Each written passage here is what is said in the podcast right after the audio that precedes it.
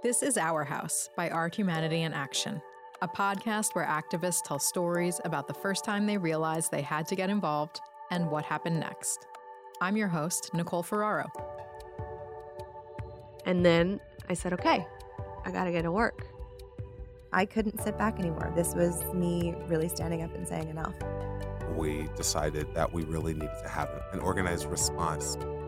I knew I had to be involved. I wanted to help. Our stories are actually the biggest things that we had to make a difference.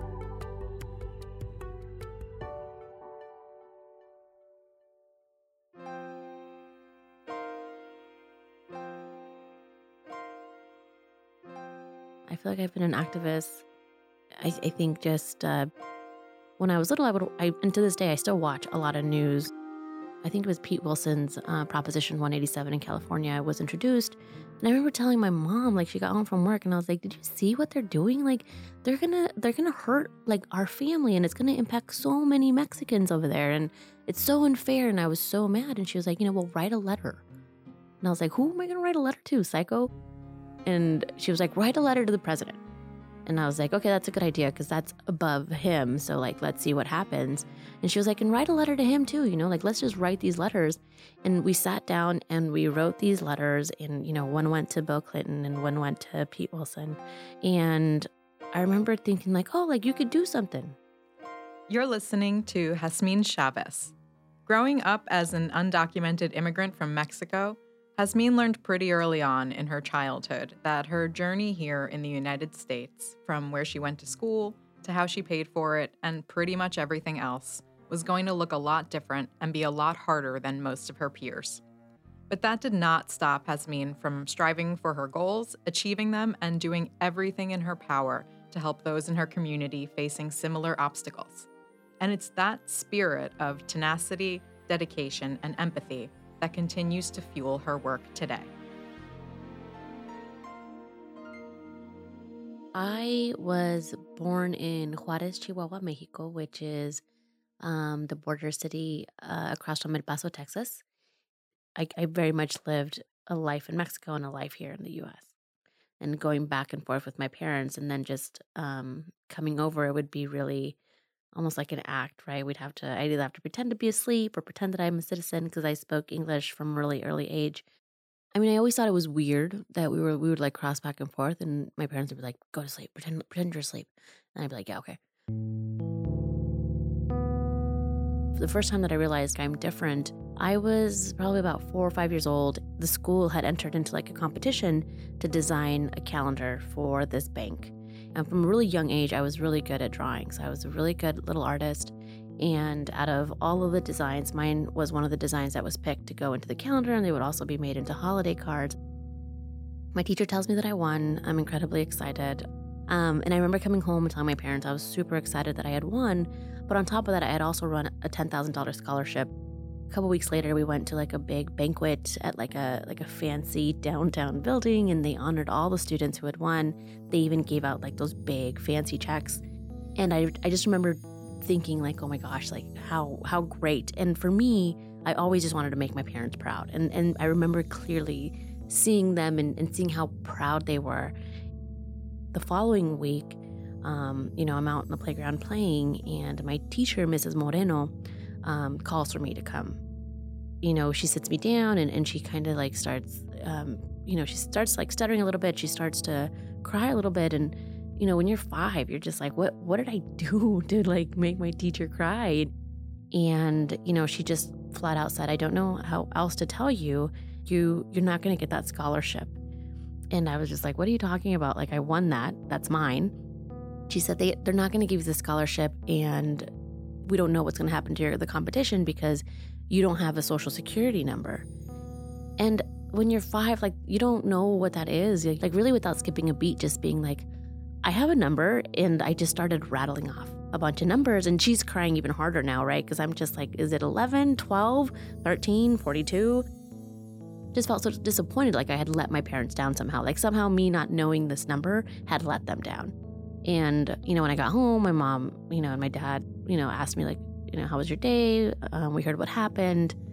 And they just had a conversation. And the thing that stuck out the most to me was Look, we're just not like everybody else. I remember thinking, what do you mean? Like, I am like everybody else. And they're like, no, you know, sometimes we have to work just a little bit harder. And we're going to have to work a little bit harder for a while. And so I remember thinking, okay, so my job is to be the best I can be. I'm going to succeed and I'm going to win, and nobody will ever take something away from me ever again. I remember asking my teacher or my counselor, I said, What is it going to take for me to get into college on a full ride? And she was like, You're going to have to have great grades. They're looking for a well rounded leader and a student. And I was like, I got it. Don't worry about it. I got this. And all through high school, I was involved in everything from student council, from cheerleading, golf, basketball, swimming, theater. I played the cello. I was in the marching band. I mean, there was no facet of, of high school that I really didn't touch upon because I was like, I will be the best candidate to get into that university. When one of my counselors said, How are you going to pay for college? Me that. And I was like, What do you mean? I'm just going to go. And they're like, They don't really admit undocumented students and you're to have to pay international tuition. And again, I was just like, God damn it. you know, like I had worked so hard and I was like, oh my God, when does this let up? But I also just had, you know, I had a lot of support um, with my counselors and my teachers in terms of trying to help me navigate, like, well, what comes next? Um, in a way that I think other Latino students probably didn't have because they weren't as open with what was happening with them.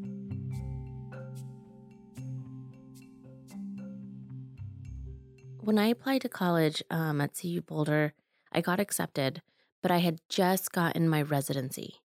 And so I was fortunate to be able to come into CU Boulder on in state tuition, but I had participated in a summer program. They had announced that they were going to give a full ride scholarship. And then they kind of listed, we're looking for leaders and people who are like really intense on the academics. And I was like, yeah, that's mine.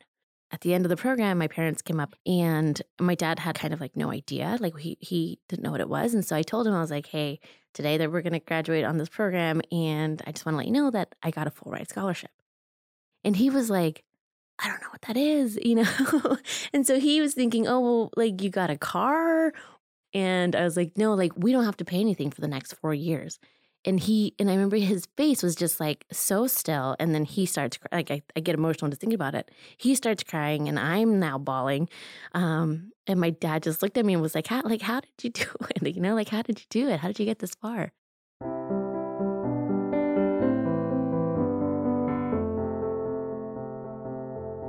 But I remember when I went into college thinking like I was I was one of the few.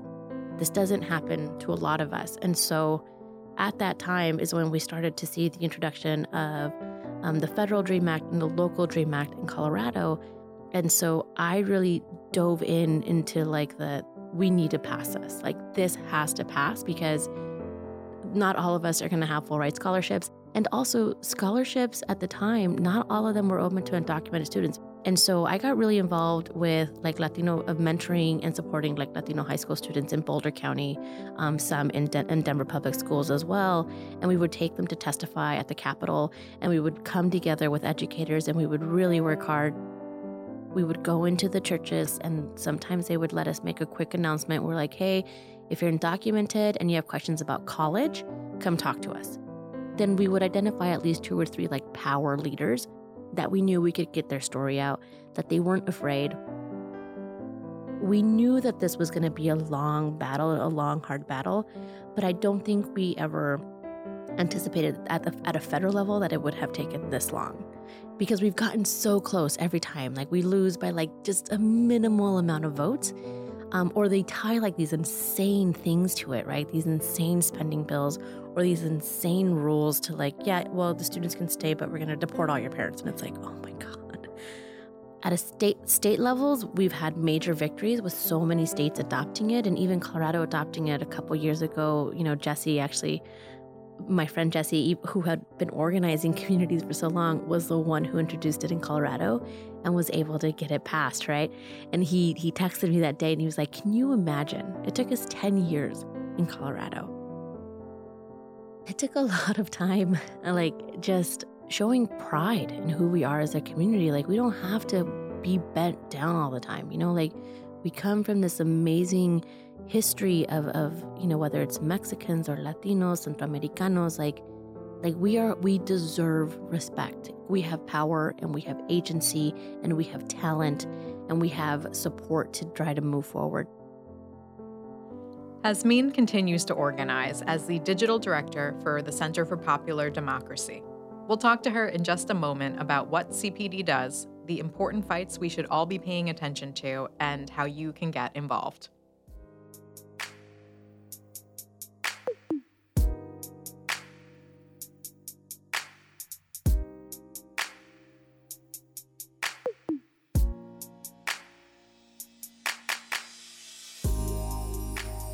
Thank you so much for being here with us on the podcast um, and for telling us your beautiful story. You work at the Center for Popular Democracy. Can you tell us a little bit about your role there and um, briefly what it is for anybody who might not be familiar? Yeah, of course. So, the Center for Popular Democracy is probably one of the largest progressive national organizations here in the country. And the reason that they are so large is because we actually um, have 56 affiliates. So, what that means is that we um, have these different organizations that are a part of our network um, that we support, whether through like different grants, through um, strategic trainings, um, whatever they really need. One of the biggest places you might have seen us was actually the first um, healthcare fight. And you might have also seen us at the Brett Kavanaugh fight.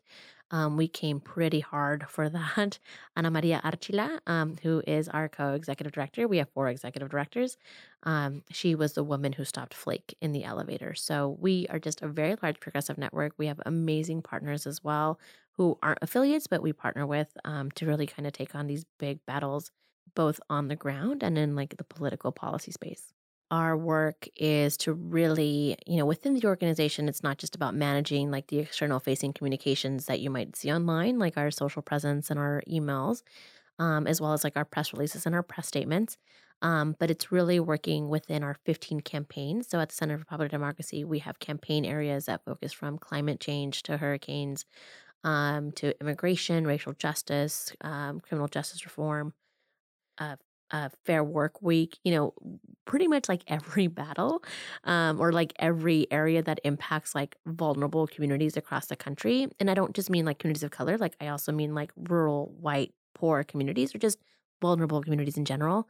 Um, and so part of our work as a digital director is to build out campaigns that bring awareness to whether it's a policy or legislation that we're working on, whether it's an advocacy day, um, whether it's like a full out march or like a larger advocacy pool um, to events in DC or into like the affiliates local areas, we build out campaigns, right? So that means if you get an email that's like sign this petition, that's a digital person behind it who is you know getting you to sign the petition and to really care and then pushing you along to like continue to stay involved and then we also help build capacity for our 56 affiliates. So we do communications training, digital trainings for them, and we also build out digital tools for them to be able to be effective in their campaigns. I'm going to ask you a very basic question Go that ahead. we may or may not care about, but people ask me all the time um, the effectiveness of online campaigns. So, as a person who deals with them directly, can you let us know on the record here? Like, are they useful? Why should we sign them? Super useful. I mean, um, we organ nonprofit or organizations and progressive organizations across the country, like we live off of our email list. So the very best thing you can do if you want to get involved at like a very basic level, sign up for our emails. You might get a lot of emails depending on what is happening in the week. We try not to send out too many emails, but we promise they're informative emails and they're also going to give you a chance to do something about something, right? Um, whether, whether you sign a petition, when people sign a petition, we're not just doing empty petitions to just get your information. That petition is connected to a target. We are targeting the most efficient target and specific target that we can to make a dent and to make noise and disrupt their day or disrupt whatever policy or disrupt whatever action they're taking. Um, and it works. Um, digital organizing absolutely works. You we just have to get your email, to be honest, and then we'll we'll walk you through what you got to do next. So, we are obviously heading right into the 2020 election cycle, unbelievably. How is your work at the Center for Popular Democracy focusing on 2020 at the moment? We are already trying to meet with all the candidates to, to kind of like explain to them like what the agenda is for like our members. We have a really big strategic vision for this campaign called like freedom to thrive. And freedom to thrive is really this idea that like we should be all free to thrive in all areas of our life. We should have a home to thrive. We should have jobs that allow us to thrive, an equal wage that allows us to thrive, right? Um, and so within that larger freedom to thrive um, agenda, we're really focusing this year on like Medicare for all, right? We're really focusing in on making sure that there is a healthcare system that is like helping everybody and not just a few, and that is efficient. Um, because it's it's ridiculous that that this is happening. Um, so we have Medicare for all. We are also focused on a really big housing bill. We're looking at creating like a, a bill that really protects renters across the country so that they can be secured like in their housing. And then, of course, we're also supporting like the Green New Deal with Alexandra Ocasio Cortez. And we're also, we have the under the Freedom to Thrive agenda, a focus on a criminal justice reform legislation. But even like at a national level, we also are doing a lot of work locally. Um, we have this really great program within the Center for Popular Democracy called Local Progress. And that is a giant cohort of all elected progressive leaders across the country. And they are taking up, even though like the, the larger federal battles are taking them up at a local level. Um, so whether it's like immigration reform work, or whether it's housing work, they're taking these battles on and they're they're winning across the country in, in their jurisdictions and in their states and in their cities. And so for us, that's also a big focus. We're like going back to the, the Dream Act conversation, like it's taken us 20 years to get to another Dream Act introduction but let's start it so that like our goal is to pass it within the next five years. So we know that we have like these really big policy goals but we're ready for the fight. Like we know we're to have to do this inch by inch step by step but like we're totally ready for it a last question for you then. Um, the Center for Popular Democracy is involved in a ton of fights and has been very visible in some of the big ones, as you mentioned. If somebody is interested in getting involved somehow in, in your work, um, what, what should they do first? I would tell you to go to the website, so populardemocracy.org, org. Sign up for our emails because you're going to get a glimpse of the work that's happening, not just with us, but with our affiliates across the country, our partners across the nation, like Women's March, MoveOn, Credo, I think that's the beauty of this moment is that maybe in the past, you know, we all kind of had like our differences as national progressive organizations, but now I want to say like we're all very much united. We might not always agree on the narrative, but all of us are coming in to fight whatever we have to fight at the drop of a dime. And and that's beautiful. So you're not just going to plug into like what's popular democracy doing. We you're going to plug into like what is happening at the national level. And then and there's also cpdaction.org. And that's our C4 wing, right? So we have a C3 and a C4 wing. If you sign up for our C4 wing at cpdaction.org, we're actually going to take you and funnel you into, if you want to, your closest affiliate. Yes, we want you to be informed at a national level, but we also want you to be super involved at a local level and supporting our local organizations because sure, like we'd love your money, but we would love you to give that money to a local organization who is doing this on the ground. Um, so you can go on our website and you can see all the organizations that are a part of our network, and you can find whatever one is closest to you and get involved directly as well. Yasmin Chavez, I want to say thank you so much for being here with us on the podcast and for being in the world. You are incredible.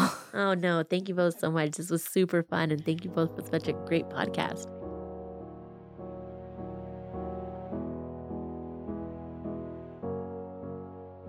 Thank you so much, Hasmin Chavez, for being on the podcast and for all of your work on behalf of the undocumented population and vulnerable communities everywhere.